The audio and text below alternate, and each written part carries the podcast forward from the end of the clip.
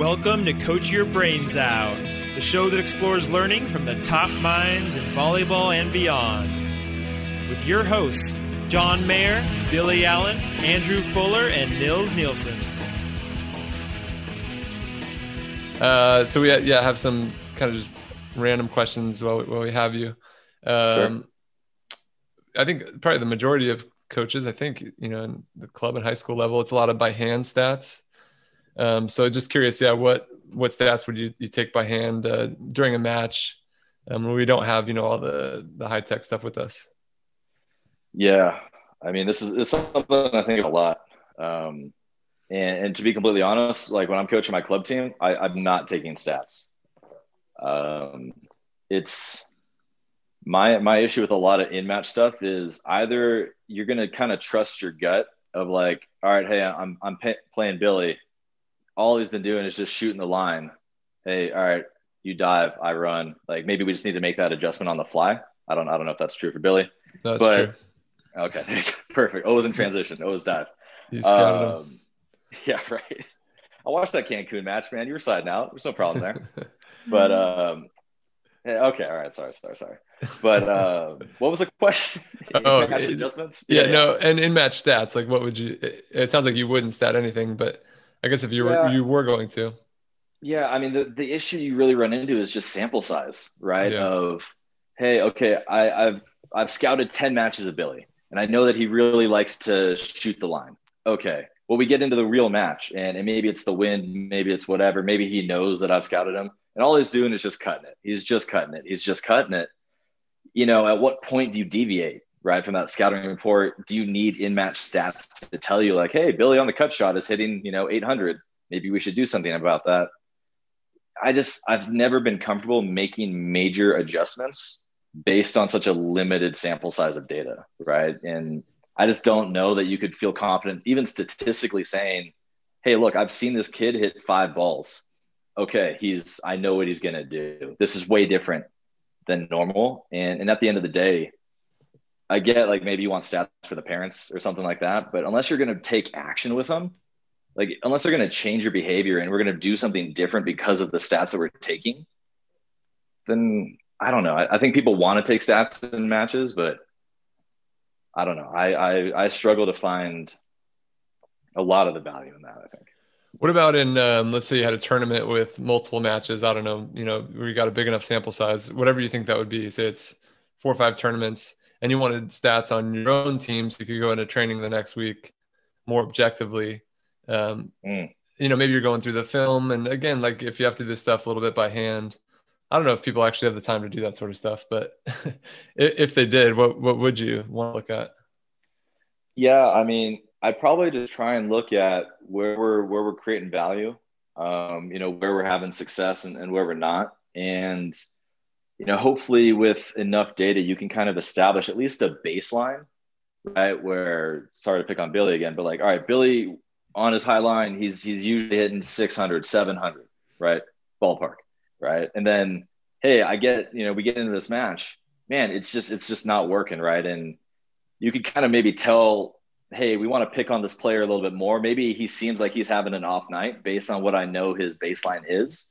And I've got a few numbers down here, right? He's he's we've served him maybe 10 balls or something, you know, maybe by like the third, fourth switch, maybe set two, something like that, where, hey, I don't think it's his night. This is really the guy we want. We were going to go John, but we really want to stay on Billy because we, we've seen that he's struggling relative to, well, where we expected him to be.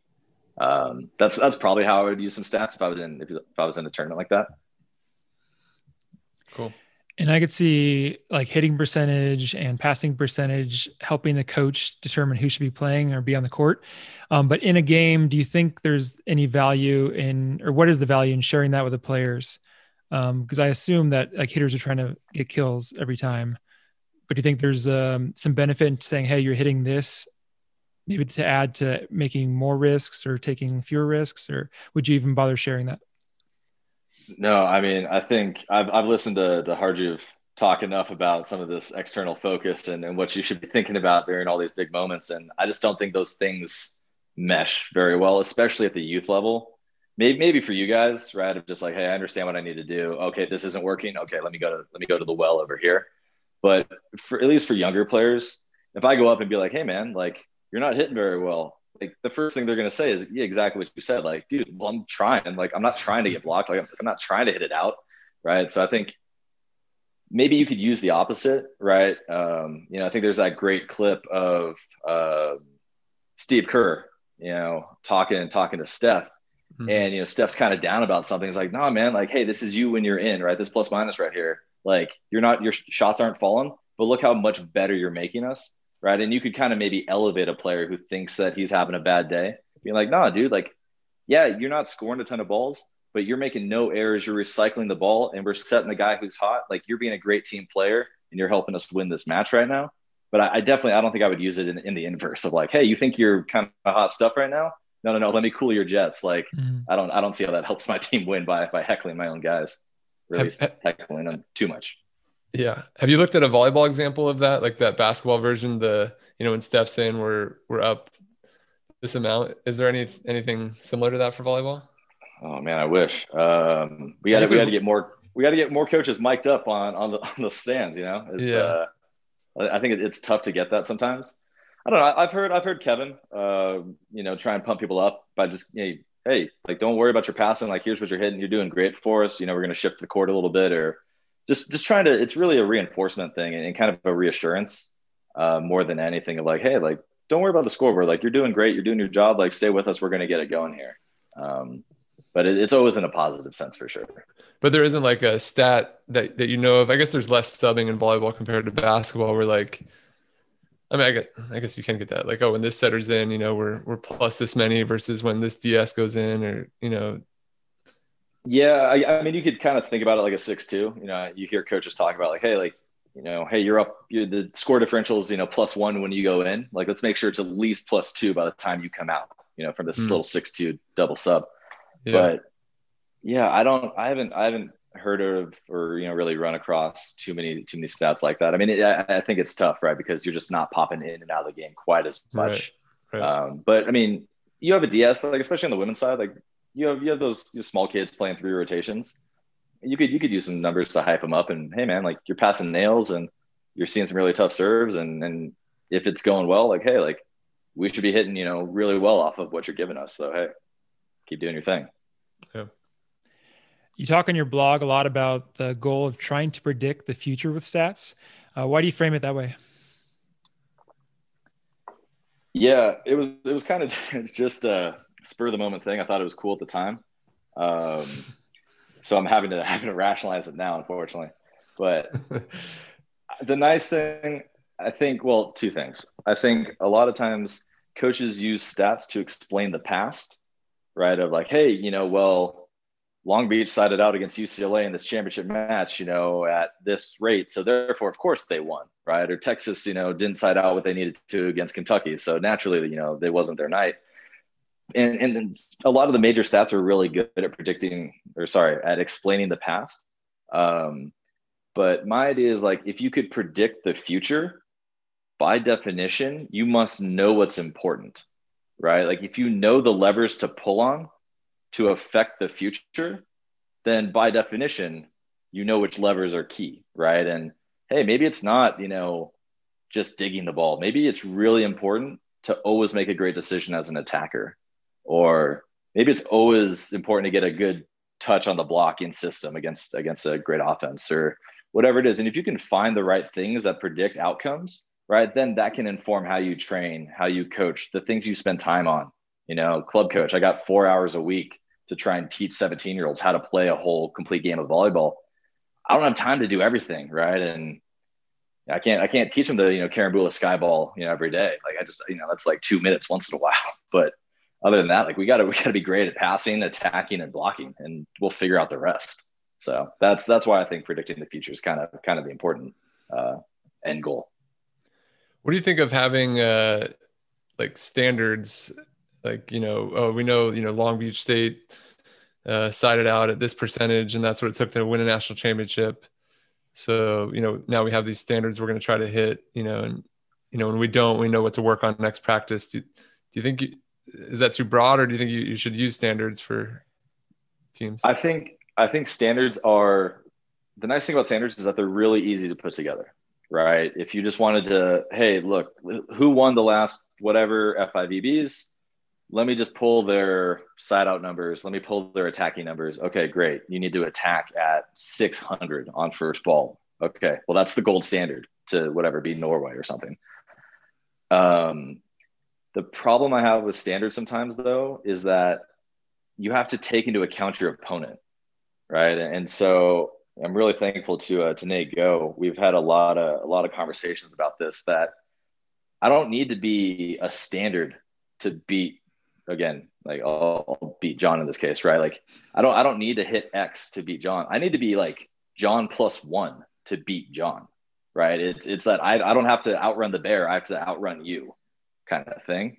So while I, I think they're good at establishing kind of a north star and especially if you don't have access to a ton of data i think it's it's a really good thing to put together quickly but in terms of predicting the future um, i think benchmarks are still a little bit more on the explaining the past um, mm-hmm. kind of side of the tracks and what do you think about um, you know say you have a, a tight race between a couple players on your team for a position you got two outsides who just to the eye you can't tell you know who who should be in there what do you think about using stats from practice to, you know, try to be more objective? Oh, you know, she's outperforming her, so you know she's got a higher hitting percentage. We'll we'll start her. What do you think about that? Yeah, I mean, I, I think that passes the eye test. Um, I, I, understand that practice is, is not a competition, and again, to steal another line from Hambly, like kids are way different with the lights on, and you gotta you gotta kind of figure out who can play in, in big moments, and those kids mm-hmm. aren't always the ones who shine in practice.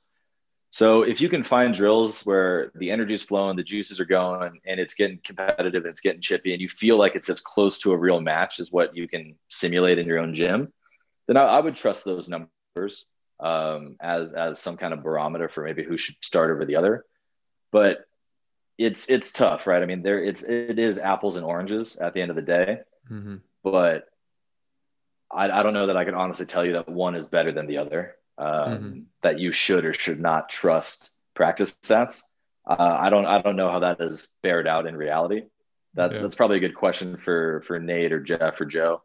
Mm-hmm. Of hey, you guys code all the stuff in the USA gym. Does this stuff you know show up in matches or is it different by player? Right? Um, is is Kelsey Robinson and, and Jordan Larson are they always just these ballers in practice and in matches?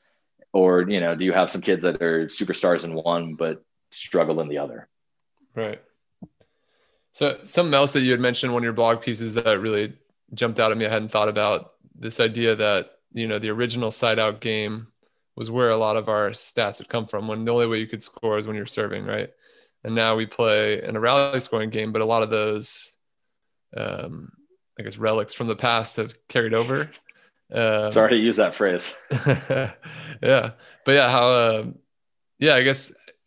Yeah, could you kind of take us through like that influence and and maybe in a, maybe negative or positive um, how the side out games affected how we view the game now or stat the game? Yeah, I mean it's it's a really interesting question. I again, it the nice thing is that I'm the chief editor of this blog because it's it's just kind of my thing, and so I I don't really report to anybody if I say something that's totally wrong. Um, but it just seems that coaches are always talking about side out and point score. And, and really like when I think about those terms, I'm like, yeah, like when I pull up like a video of Karch, like in 1991, you know, ripping down a net or something like, all right, sure. Like that's fine. Um, but there, there's just so much more granularity, I think these days. And especially once you move to a rally score, every point matters. And I understand that, you know, it's what it's physically impossible to lose a set if you point score higher than your opponent. Like that makes sense. Um, but you know, if you keep serving out, like you'll lose matches these days, right? And and, and because every point does go on the scoreboard to some to some extent. Um, I just I just think that we have to cut those those metrics a little bit more more finely. And and while they are cool catch-alls for overall performance of a team, you know it's it's really i really like looking almost just kind of like a point ratio or a point differential because like once the serve goes and like that first attack comes like you're just playing volleyball. Like it doesn't really matter at that point like did you serve or receive? Like everybody's in transition right? So i don't i don't i can't say for for certain that those things are having a negative effect or anything like that. Yeah. I just I just I see them as a little bit outdated and that I think that we can just do better. Yeah. Well, it's cool. You're, uh, I think, making people rethink and, and question a lot of this. So, uh, a lot of good stuff here. We had a, a few listener questions. The first one uh, from Tyler Whittison, who you mentioned, who, uh, but of know, course, he's, he's with uh, the USA Beach and does the analytics for the national team. Um, he was basically just asking what what we could do with uh, beach tracking software. Maybe you could explain what that is, and um, yeah, just was he was wondering what responses you'd have about um, what we could do with defense, offense, and how it changes over time and impacts side out. Yeah, so there's this really cool guy who it would be remiss of me not to give a shout out to this this guy Ben Raymond and and one of his buddies Adrian. They they're down in Tasmania, you know, down down under, and they are they are academics kind of by trade but they are these great data scientist guys who have actually written a lot of scripts in, in some programming languages to basically take DataVolley files, chop them up into something that reads like a, a regular kind of table in Excel. And then once you kind of get that going, you can do a bunch of cool analytics. And that's kind of the piece where I, I try and pick up. But these guys are also geniuses in that they're right now they're working on some ball tracking stuff and and being able to use computer vision and some of the um, some of this stuff that's come out of Facebook and and whatnot to detect images, and and so being able to track the volleyball and track all of the players on the court um, throughout a rally and see how defensive formations shift and see how the ball travels and, and maybe you could grade setting better. So I think especially on the beach, you know, I talk to Tyler pretty pretty often, and I understand it's it's probably really difficult, right? Because there's a lot of variation in where the ball gets played. Obviously, only two players, right? But you don't always know, like, hey, like, are people like, what's the blocking call? Like, where are we going? Are people like splitting? Is it a four? Is it a three? Are they just making great reads? Like, what was what was the call on the field? And being able to use all that with ball tracking and player tracking you could just see like, okay, Anders started here and then he jumped three feet here. And you could mm-hmm. be like, oh, okay, well, that's this type of block move. And then you could basically automate a lot of these analytics of, okay, that works really well for them. Let's make sure not to hit low cross court in this situation because Anders really likes to make this move. Mm-hmm. And and being able to understand formations and I don't know, I, I, it's it's really interesting. I I'm excited about it, as you can probably hear me ramble right now, but I, I don't know that I have an answer yet. It, it's stuff that exists in soccer, in in basketball, in the NFL. Hockey's I think getting closer on some of this stuff, but volleyball is still a little bit away from this. So I don't know. I'm, I'm excited for the day that that comes because I think it'll be really interesting. And you know, right now we don't have a great metric for evaluating setters. Hey, like, does this setter just put this hitter in rhythm? Right, like not the ball in the same spot, but like based on the situation, does she mm-hmm. put this hitter in rhythm? Right. Mm-hmm. Billy's on the floor. Okay, I got to give him like a little bit more juice or whatever. Um, I don't know. I think there's a really exciting kind of possibility when when ball tracking hits volleyball mainstream. I'm excited for it. Yeah, it got me thinking as you were saying that. Um, kind of how to how to track or stat. This would be for beach, like the changing environments, like deeper sand, harder packed sand, wind. Yeah things like that, you know, where, you know, in tennis, I'm sure there's tennis has got some good tracking. Like, you know, you know, on the clay, like Nadal has this advantage because I don't know, some of the way he, you know, hits with spin. Like it'd be interesting if there is those sorts of differences, you know, if we could track the environmental changes. I don't, I don't know if you have any thoughts on that. Yeah, no, it, it's funny. It comes up with Tyler pretty often too, but I mean, it's it's tough, right? Because how are you going to track, you know, the wind? Does it change throughout a match, right? Well, okay, I have my little weather vane up on the top of stadium court. So if I'm playing off on the side, I'm getting hit with a lot of wind, but I'm on the stadium championship court. Okay, the wind's totally different until I skyball or whatever. And I think all that's really interesting. And you'd probably find guys who play really well in in deeper sand, in in some shallow pack stuff. In you know, hey, you go do this tournament in China and it's 115 degrees and 98% humidity. Like who who's going to be able to handle that? And Yeah, a lot of a lot of the stuff with beach is is just so external to mm-hmm. actually touching the ball mm-hmm. um, that it, it is a really interesting problem to standardize across matches, yeah. right? Where again, Billy might be hitting a lot of high line now. That's because there's no wind, right? And he's going to run it lower and faster and and hit back into the wind when when that gust starts coming. And you know, why would I want all that data of him shooting the line if that's not going to be representative of the environment we actually play in? And yeah, finding a way to kind of standardize some of that stuff would be really cool. Um, but it's it's certainly a complex problem, definitely. Yeah. Well, if you get some free time and want to do it for me at LMU, just just let me know. I'm I'm uh, I'm always looking for volunteers. Uh, oh man, you you suckered Carissa in. What are you talking about, man? Yeah, you already, got, you already got your NorCal folks. I got lucky to get Carissa, and I actually have you know Joe's been Trinsey has been helping us out a lot too. So we got some good people. Um, Tyler has one more question. He says, uh, "What indoor players should be playing beach?" It sounds like he's recruiting for USA here. Man, I I don't know. Um, all these all these kids are just getting bigger and bigger. It's stupid. Um, I don't know. I mean the, uh, the I mean the Gardinis of the world, you know, from BYU, right? These big six six six seven guys with ball control who have range, who have touch, who see the game really really well. You'd probably be okay down in Manhattan. Um, you know, I know people joke about like a you know a Jalen Jasper or a Gabby Fernandez or, or, like somebody who's just massive, like a Ben Patch. Like, hey, just put him out there. Like, we'll teach him how to pass. It'll be fine.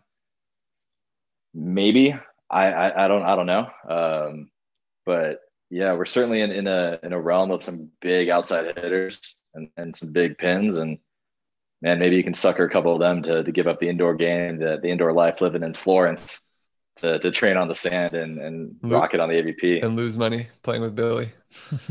yeah, but you'll have a great time. Exactly. Right? Yeah, lifestyle. Like, that's all. That's what. That's what's important. Yeah. Uh, so we have another listener question from Casey Kreider. He asks, "What information is most relevant to coaches during matches?" I know we kind of talked on oh, this a little bit. Come on.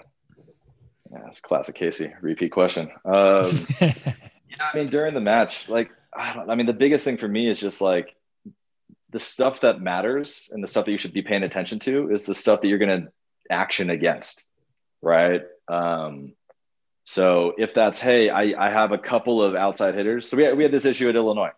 We were, we were playing we were playing Penn State, and we have we have one kid who's a little bit more consistent, you know, a little bit higher floor, but a little bit lower ceiling, right? And we have another kid who's like a little bit lower floor, but like could could be the MVP of any match but you just you didn't know. There was a lot of variation.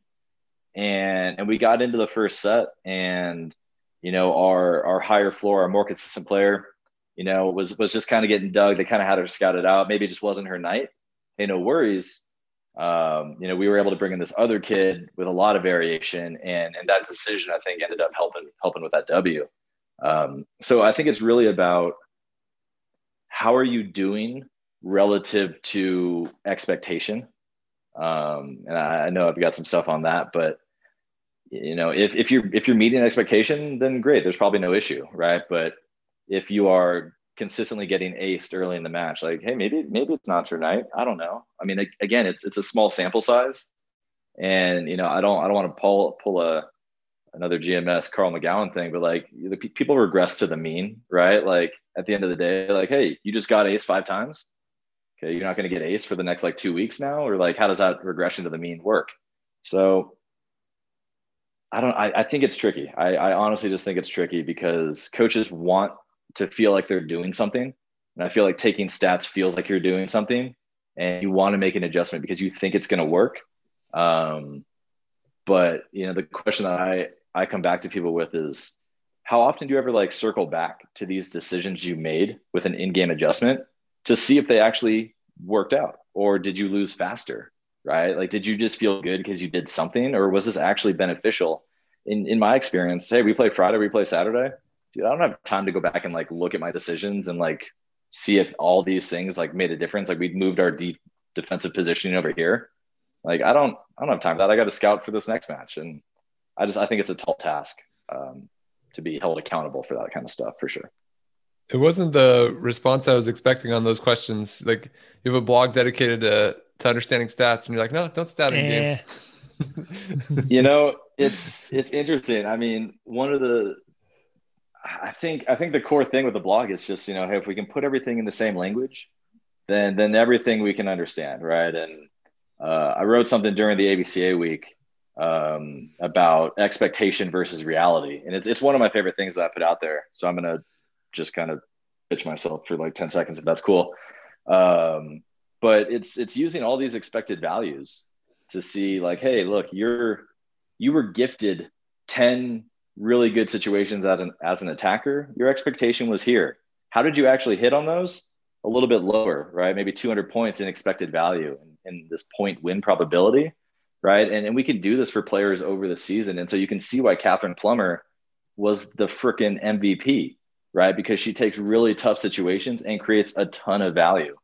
And that I think is is where I, I enjoy taking the blog and and where I, I see there's some value. I, I just I always run into the small sample size problem when it's you know a quick in match adjustment. You know, you're playing three sets. Is that enough data to completely change a scouting report, or would it be better just be like, look, I've seen John play for years. He looks like he's off on the cut shot. Hey, John, let's let's find some way to you know hit the line a little bit more. And I think trusting your gut is is better in some cases. Hmm. Sorry to disappoint though. no. Casey has one more. Um, is serve and pass really the most impactful skills like we typically hear? I think about this a lot actually. Um, and the worst answer I can give you is yes and no. Um, you know, getting ace is a huge liability. It's a huge issue.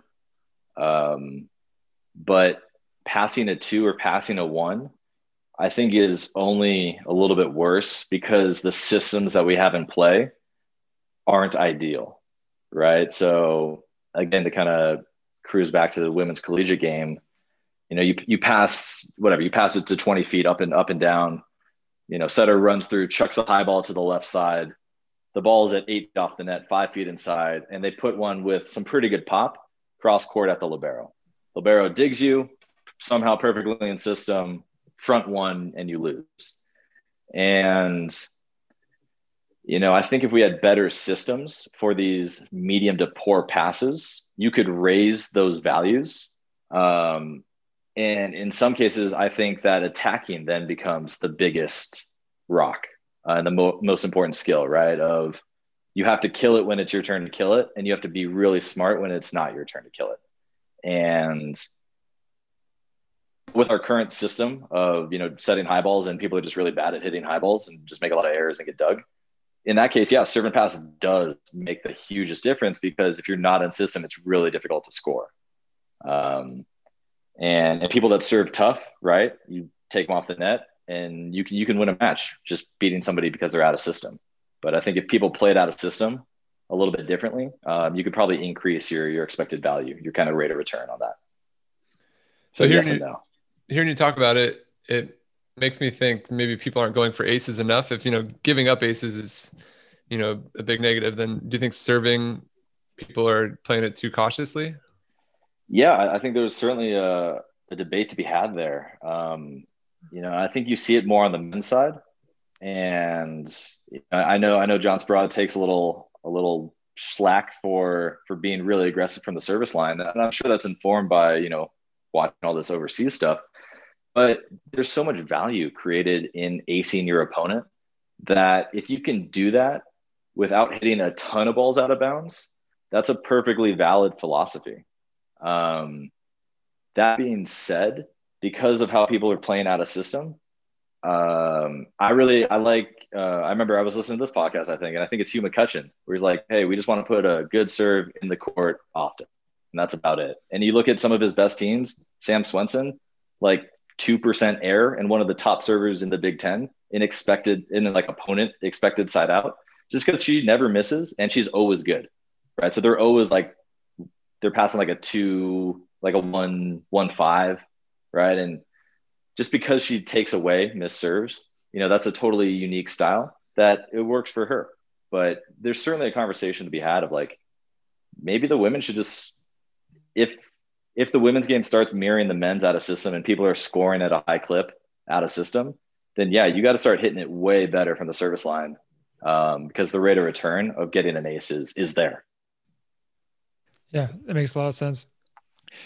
Well, thank you. It's a lot to chew on, and I'm sure our listeners are going to look at your blog and ask you plenty of questions and pick it apart. Now that you, you say you have nobody editing it, but once you get a bunch of comments on there, that'll be like the, the same thing. Help? turn off. Turn yeah, off yeah.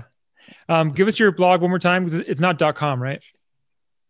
Uh, no, it's volleydork.blog. Dot blog. It, it seemed it seemed like it made sense at the time, so volleydork.blog was available, and I, I snatched it a few years ago. Cool. Well, Maybe Chad... we could do some sort of Danny kind of uh, re- reboot on the blog. You've got me sold already. Yeah, yeah. Bring that guy back. Right. We need more. Billy will work my, on my seven. Yeah. My 17s need to need to know who this guy is, man. The Gator. Come on. Nobody knows the Gator. How are we gonna yeah. be Brazil in a high net? Like unbelievable. Awesome. Do you know that Billy is Billy's the creator of Danny Kinda? Do you know that? Oh, see, I'm too young to know that. This is great. you didn't know that? Well, thank you. Thank you for your service. Yeah, yeah unbelievable. That's it's, it's a, it was the best. It started as a, a joke to send to my coach a funny recruiting video, and then uh, it just kept growing. And I eventually started writing myself in because nobody recognized me for. I needed some sort of credit for it. Yeah, and I mean that was if you walked into like our Beta Bay gym back when I was playing 16, 17s, 18s, right? I mean, this was like right before Beijing and then 09, kind of. I mean, obviously the the peak of that video.